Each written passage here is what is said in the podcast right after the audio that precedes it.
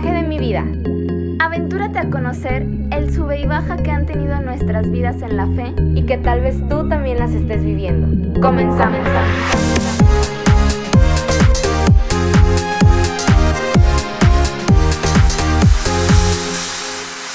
Bienvenidos amigos una vez más a su podcast favorito, El viaje de mi vida. Ya, ya regresamos a las actividades normales, como se van a poder dar cuenta en este episodio que escuche nuestra melodiosa voz. Eh, pues nada, primero que todo les queremos dar las gracias por acompañarnos una semana más. Gracias a nuestro productor Pepe, que, que siempre hace magia con estos episodios. Y pues bueno, para comenzar y ya no darle tanto, tanta vuelta al asunto, pues, ¿cómo estás, Diana? Platícanos de qué vamos a hablar el día de hoy. Muy bien, muy bien. Pues ya aquí terminando la primera semana de la cuaresma. Ya hoy es miércoles, si recuerdan la semana pasada dimos inicio con la cuaresma. Y pues hoy queremos tocar un tema importante, relevante y pues muy significativo durante este tiempo. Y esto es las tentaciones. Tan, tan, tan, tan, las tentaciones que Jesús vivió en el desierto. Y esto lo queremos hilar un poco como a, pues sí, como las tentaciones que, que tú y yo estamos viviendo durante esta cuaresma, ya sea por los, la penitencia que estamos haciendo, por el ayuno o por el propósito que, que hayas elegido para estos 40 días, siempre pasa y es súper común que cuando te vas a proponer algo, llega la tentación pero con más ganas. Si por ejemplo, no sé, había, circulaban muchos memes la semana pasada de que era un video, un TikTok, ni recuerdo que era, un video de un chavo de que cuando se me olvida desayunar, ¿no? Y está súper trancas trabajando y así. Y luego ya pone el día que me toca ayunar y ya se está muriendo de que tengo muchísima hambre y no sé qué. Y así pasa. Y eso realmente pues es lo que la tentación hace. Cuando tenemos como el propósito más firme cuando decimos hoy voy a hacer esto, llega como pues sí como muchos obstáculos o hay diferentes cosas que se nos presentan y nos hacen un poco más difícil poder cumplir ese propósito o ese objetivo. Y pues Jesús no fue la excepción, como fue hombre, fue humano, él también fue tentado. Sí, eso sí es verdad, 100% real, no fake, de que cuando te, o sea, cuando tienes que hacer algo, todo se pone a veces, por así decirlo, en tu contra, para que tropieces o lo que sea, porque está cañón, está cañón yo, eso me pasó el viernes que, que ayuné. Yo así de que, ay no, ya tengo mucha hambre, ya, por favor. Sí, sí pasa. O como por ejemplo, y ni siquiera solamente en este tiempo, es como por ejemplo en...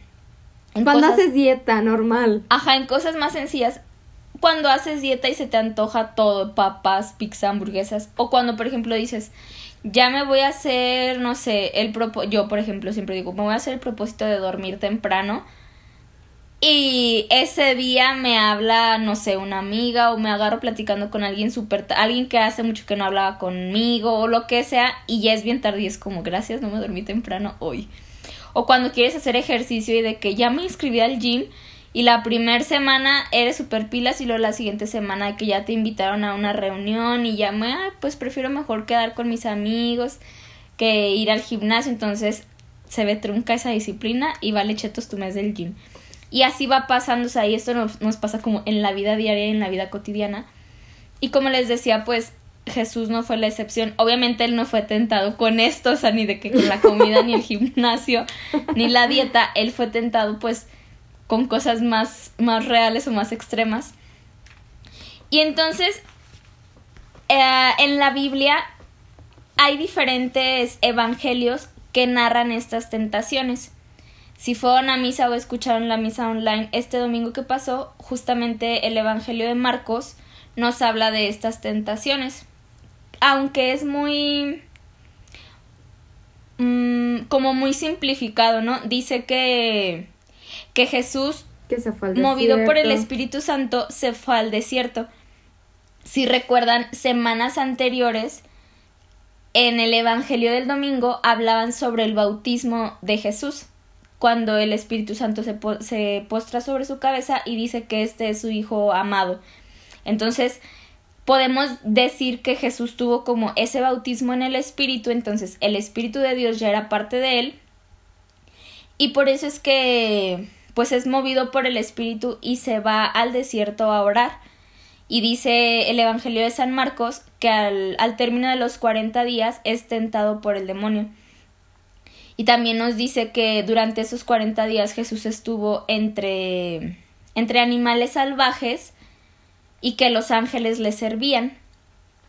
Y algo interesante que se me pues que me gustaría compartirles es que el domingo en la en la homilía el sacerdote decía que las, los animales o las bestias salvajes a los que San Marcos se refiere justamente es a la bestia de la tentación o al enemigo que estaba como todo el tiempo, pues sí, si bien acechándolo. Ajá, acechándolo. Muchas veces se refieren a él como un león rugiente o un un perro rabioso. No, un perro rabioso, no, eso no.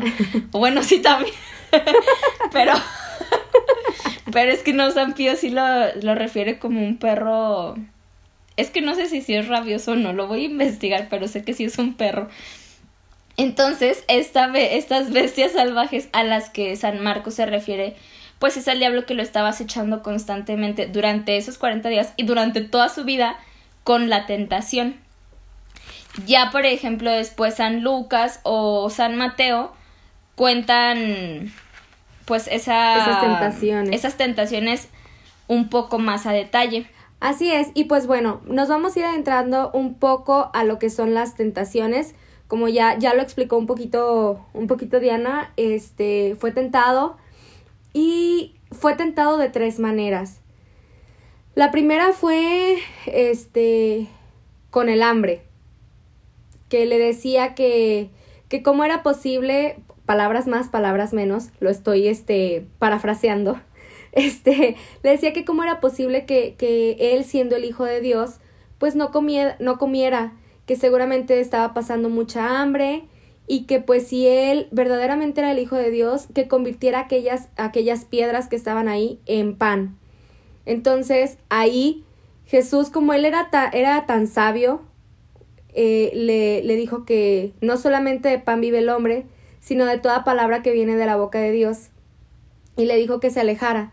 Entonces, aquí, por ejemplo, nosotros en esta, en esta época eh, en especial que estamos ayunando, creo que hace demasiada referencia a que cuando nosotros ayunamos, pues obviamente nos da hambre, hambre, hambre física, pero también ese mismo ayuno, como él lo dijo, que no solo de pan vive el hombre, sino de toda palabra que viene de la boca de Dios, también nos invita y nos, nos, nos recuerda que, nos, que podemos alimentarnos no solamente físicamente, sino espiritualmente. Y entonces ahí es cuando, cuando podemos saciar esa hambre del espíritu. Entonces, no pudo haber dicho una, una frase mejor que esa y que pues es la puritita verdad, 100% real, no fake, de que, de que nosotros también nos debemos alimentar, si bien físicamente, pero nos debemos alimentar de la palabra de Dios porque pues no podemos estar diciendo que amamos o que sí, que amamos algo que no conocemos y si no conocemos pues estamos pues nada más ahí como en el limbo. Entonces, eh, esa, esa, esa parte de las tentaciones creo que es algo muy bueno que nos invita también, aparte de, de alimentarnos de la palabra de Dios, que nos invita también a la oración porque si bien Dios nos habla a través de la Biblia, de las escrituras, también es ahí en esa, en esa palabra o, en ese silencio en el que podemos escuchar también la voz, la voz de Dios. Sí. Y después, bueno, solo añadiendo a, a la primera tentación o a esa tentación que San Mateo nos narra, es únicamente como hilarlo a que esta tentación va en base a la lujuria y nos tienta a nosotros conforme a la lujuria, que es darle placer al gusto. Antes de que de que narran pues cómo fue la tentación, dice, dice el Evangelio, y Jesús tuvo hambre. Después de cuarenta días y cuarenta noches, Jesús tuvo hambre. obviamente iba a tener hambre si durante 40 días había ayunado, pues porque es un hombre y también tenía necesidades fisiológicas como cualquiera de nosotros. Y entonces, por eso esta tentación es relacionada a la lujuria, porque si bien nosotros sentimos un placer cuando comemos, ¿no? Y que decimos, ay, esto está bien rico, o lo que sea, o que tienes mucha hambre y cuando comes sientes placer y te sientes saciado. Pero el problema pasa cuando tenemos esos placeres desordenados o cuando comemos de más, que podemos llegar a la gula o, de, o demás. Aquí también lo podemos relacionar a esa lujuria que era darle el placer a ese gusto que tenemos. Y a lo mejor a ti en esta cuaresma no te están tentando justamente con como a Jesús con el hambre o a lo mejor sí por medio del ayuno, pero entonces aquí el hilarlo de esa manera nos puede ayudar a darle un poco más de sentido a ese ayuno o a esa abstinencia o a ese sacrificio que estamos haciendo porque nos ayuda también a de manera voluntaria podernos como controlar los deseos desordenados que tenemos. Exacto. Y bueno, pues la segunda tentación nos, nos, nos platica Mateo, eh, que después el diablo se lo llevó a la ciudad santa y lo puso en la parte más, más alta del templo, en donde pues se veía toda la ciudad, donde se veía todo. Y, y le dijo, ahí lo, lo puso tipo como a prueba. Le dijo, si eres hijo de Dios, tírate abajo, porque está escrito que no te dejará que, que pues que, que te lastimes. Entonces enviará a sus ángeles para que, para que no permita que te lastimes. A lo que, a lo que Jesús le dijo, también está escrito, no tentarás al Señor tu Dios. Entonces, aquí nos, nos muestra, y creo que lo podemos eh, ver en parte como al ego, cuando nos, tenta, nos tienta el ego. La eh, soberbia. La soberbia, eh, exacto, ese es el pecado capital, la, la soberbia. De que pues sí, nosotros creemos que a lo mejor pues somos somos muy muy, diría una canción, ¿te crees la muy muy? Eh, es ok.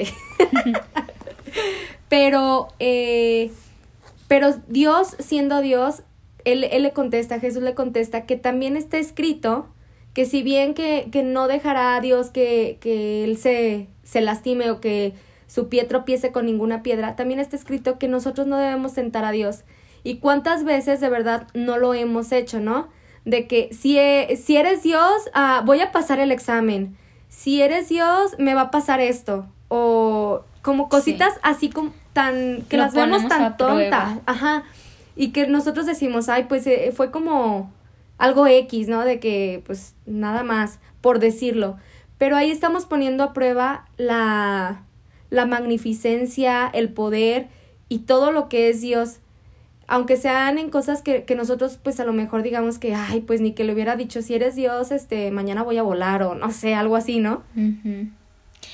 Y también aquí es algo muy curioso, si bien el diablo conoce perfectamente a Dios y a Jesús, si bien fue un ángel y él sabía como, pues obviamente que el poder, la magnificencia, como tú dices, de Jesús, y conoce de pieza a cabeza la palabra, o sea, la escritura. Si quieren como revisarlo, en el Salmo 91, los versículos 11 y 12, justamente es esto, se los voy a leer. Dice,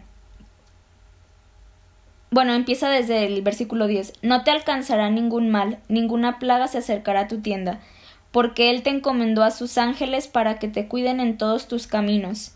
Ellos te llevarán en sus manos para que no tropieces contra ninguna piedra.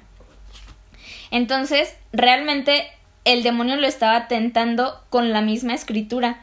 Por eso lo que Brenda nos leyó dice, Jesús le dijo, también está escrito, no tentarás al Señor tu Dios, porque el diablo lo estaba tentando con la misma escritura, o sea, se la estaba como volteando y diciendo, a ver, si tú dices que la palabra de Dios es es viva y eficaz y sea, o sea, y que es verdad y, y son profecías, entonces aquí está diciendo que no va a permitir que nada te pase y que tus ángeles te van a salvar. Y entonces, pues lo, lo reta, ¿no? Como, pues a ver si es cierto, porque ahí está escrito. Y ya entonces Jesús más listo que el listín, pues le dice, sí, pero también está escrito esto. No me vengas a decir, o sea, no me vengas a querer intimidar, porque sí está escrito lo que tú me estás diciendo, pero también está escrito esto otro, y con esa te la mato. Pues como tercera tentación, de nuevo el diablo se llevó a Jesús a una, a una montaña muy alta. Aquí fue donde le mostró todos los reinos del mundo con su gloria, y le dijo, todo esto te daré si te postras y me adoras. Y entonces Jesús le dijo, Retírate, Satanás, porque está escrito, adorarás al Señor tu Dios y solo a Él le darás culto. Y ya después pues nos dice que el diablo se, se alejó y unos ángeles se acercaron y le servían. Entonces, esta última, igual creo que también hace, hace énfasis a un poco a la, a la soberbia, ¿no? A la avaricia. De que queremos... A las dos, a la Ah, cierto. la- sí, a las dos, ajá. A la, a la avaricia, eh, bueno, la vamos a encaminar a la avaricia porque la segunda la, la, la, la enfocamos en la soberbia. Ujú. Entonces, aquí la avaricia eh, es por eso que le muestra todos los reinos, o sea, le, va- le dice que todo eso tendrá, es como el comercial de la Cheyenne. Literal. Este, o sea, los que no saben qué comercial es, pueden buscar eh, comercial de la Cheyenne. Eh, entonces, pues ahí en el comercial dice que un papá se lleva a su hijo eh, en la camioneta y que lo igual lo, lo pone en la montaña más alta y le dice, hijo, algún día todo esto será tuyo. Entonces el niño le pregunta, ¿y la Cheyenne, pa? Ah, bueno, pero X. Entonces, pues así mismo, eh, el diablo le dice que todo, que todos esos reinos podrán ser de él cuando, cuando pues nosotros sabemos que ya le pertenecen. Pero el diablo queriendo que, que Jesús se postrara ante él y le sirviera, por así decirlo, o sea, por eso lo está tentando. Y bien sabemos que Jesús se hizo humano y siento que por eso eh, el diablo lo tentó con, estas tre- con estos tres pecados, con la, con la lujuria, con la avaricia y con la soberbia. Porque creo que son los tres pecados capitales más, de los que más cojeamos todos en general. De eh, en mayor o en menor proporción, pero todos somos los que todos hemos cometido eh, alguno de estos pecados, o los tres.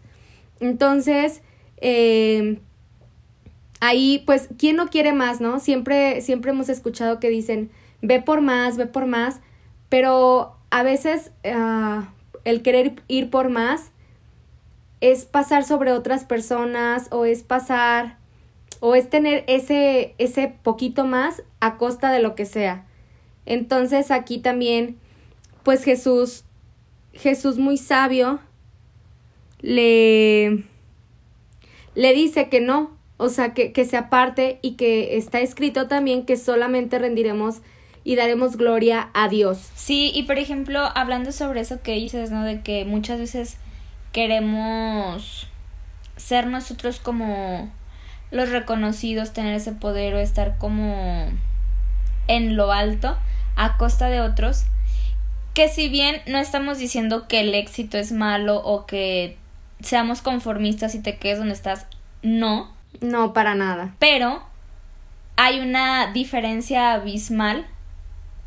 Tú puedes estar en la cima del éxito y ser la persona más humilde o puedes estar en la cima del éxito y ser la persona más soberbia y arrogante.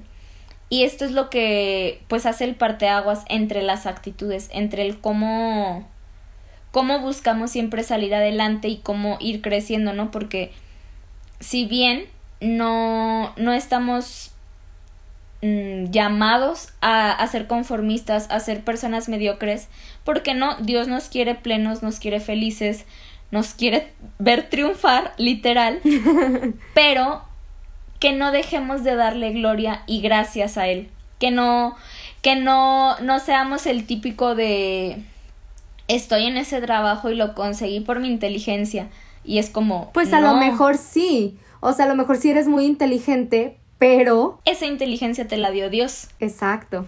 O que digas estoy aquí por mi bonita cara, pues no, no es por eso, es porque Dios así lo ha querido, porque te puso una cara bonita con la que puedes expresarte, con la que puedes como ir escalando. Y entonces justamente eso es lo que Dios quiere, que aprendamos a, a vencer estas tentaciones porque somos tentados todo el tiempo, todo, todo el tiempo. No es solamente en este periodo de cuaresma que nos pusimos propósitos, no es solamente en tiempo de Navidad que todos nos dicen de que debemos perdonar, no es solamente por periodos.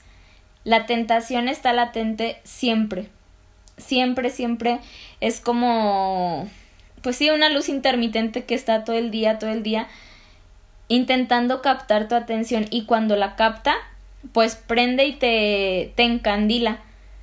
Te encandila tanto que pues nos hace caer en el pecado y ya cuando volvemos a recobrar la vista, pues cuál, ya estamos bien, bien metidos en eso, ¿no?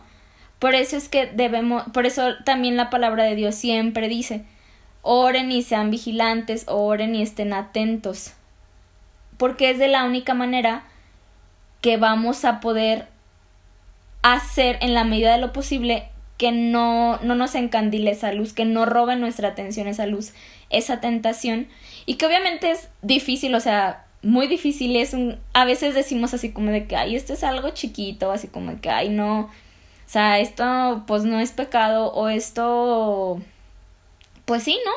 Y a lo mejor puede que sí, que no sea pecado, pero el empezar a, a dejarle entrar, pues nos va, sabemos que va a terminar en algo. Pero, por ejemplo, cuando estamos en alguna situación, no sé, vamos a hablar de la fiesta si tú sabes que no tienes autocontrol y te gusta, por ejemplo, tomar y, te gusta tomar hasta que el cuerpo aguante, si sabes que a lo mejor el que ciertas amistades te inviten a un lugar te va a hacer caer después en, en que te pongas mal, que pierdas los estribos y que pues mal y que eso te conduzca a otra cosa, a algo que a lo mejor realmente sí te haga cometer pecado, no el ir a la fiesta te, te hace cometer pecado, sino como todo lo que pasa después o lo que te desenvuelve esa fiesta. Entonces, si yo sé que el asistir ahí me, me está haciendo como esa luz intermitente que en cierto punto de la fiesta voy a terminar encandilado, pues mejor no voy. Y así se empiezan a, a mostrar distintos ejemplos en nuestra vida diaria a lo mejor en tu trabajo, si sabes que alguien es corrupto o que hace cosas chuecas en tu trabajo y que tú te das cuenta y que tú no dices nada, pues entonces también ahí estamos cometiendo, no sé, por ejemplo, pecado de omisión, ¿no? O así se vuelve, se empiezan a desenvolver una serie de cosas, cada quien lo puede como hilar y adaptar a su situación real. Pero es un poco como como esto, o sea, que somos, uh, como hacer, hacer conciencia de que somos tentados todo el tiempo y que por eso debemos ser fuertes, por eso debemos estar como vigilantes para no dejar que esa luz de la tentación nos llegue a encandilar o que realmente llegue como a nuestra persona. Así es. Y pues, pues nada más, no sé si tengamos algo más que añadir, más que ir ya sintetizando lo que, de lo que hablamos en este episodio? Pues sí, yo creo que nada más es primera, primero que nada hacer hincapié en que Jesús fue tentado así como tú y yo lo somos y justamente como eso lo hemos venido hablando pues en otras ocasiones Jesús también fue tentado porque sabe, o sea, y él sabe como realmente el trabajo que cuesta vencer la tentación porque él se hizo humano completamente, o sea, de pies a cabeza con sentimientos y todo. Sí, entonces es eso como... Mm, es que no sé cómo decirlo, como... El que nos demos cuenta, pues, que, que Dios, o sea, que Jesús realmente nos entiende en todo. Que no es como que digamos, ay Jesús, pues es que tú eres Dios y entonces tú no me entiendes de que pues en este pecado no dejo de caer porque me cuesta demasiado y es como, o sea, Jesús te entiende y Jesús nos entiende porque Él también fue tentado. La única diferencia es que Él fue fuerte hasta la muerte literal y Él no se dejó vencer. Y que obviamente tú y yo nos dejamos vencer y caemos y caemos y caemos porque somos frágiles en nuestra humanidad.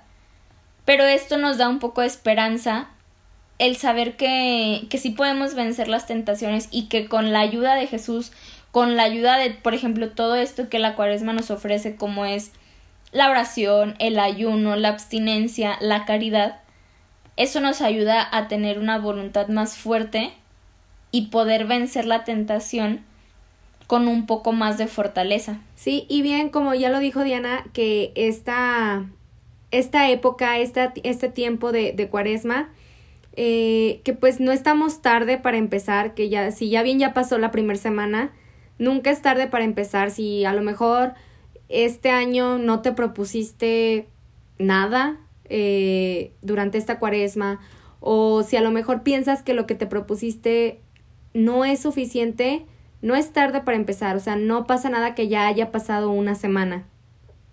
Siempre eh, hay que recordar que Dios estará con los brazos abiertos para recibirnos y que la, la verdadera intención de la cuaresma es precisamente lo que venimos diciendo, ¿no? O sea, ver cómo el mismo Jesús, Hijo de Dios, fue tentado, o sea, ahora imagínate tú y yo, que también somos hijos de Dios, pero pues que a nosotros, este, pues sí, somos más frágiles. Obviamente, pues también vamos a ser tentados y pues mucho más fácil vamos a caer. Entonces, pues nada más estar conscientes de que podemos, si queremos, podemos evitar la tentación y que si caemos, pues siempre estará ese Dios misericordioso con los brazos abiertos, dispuesto a perdonarnos.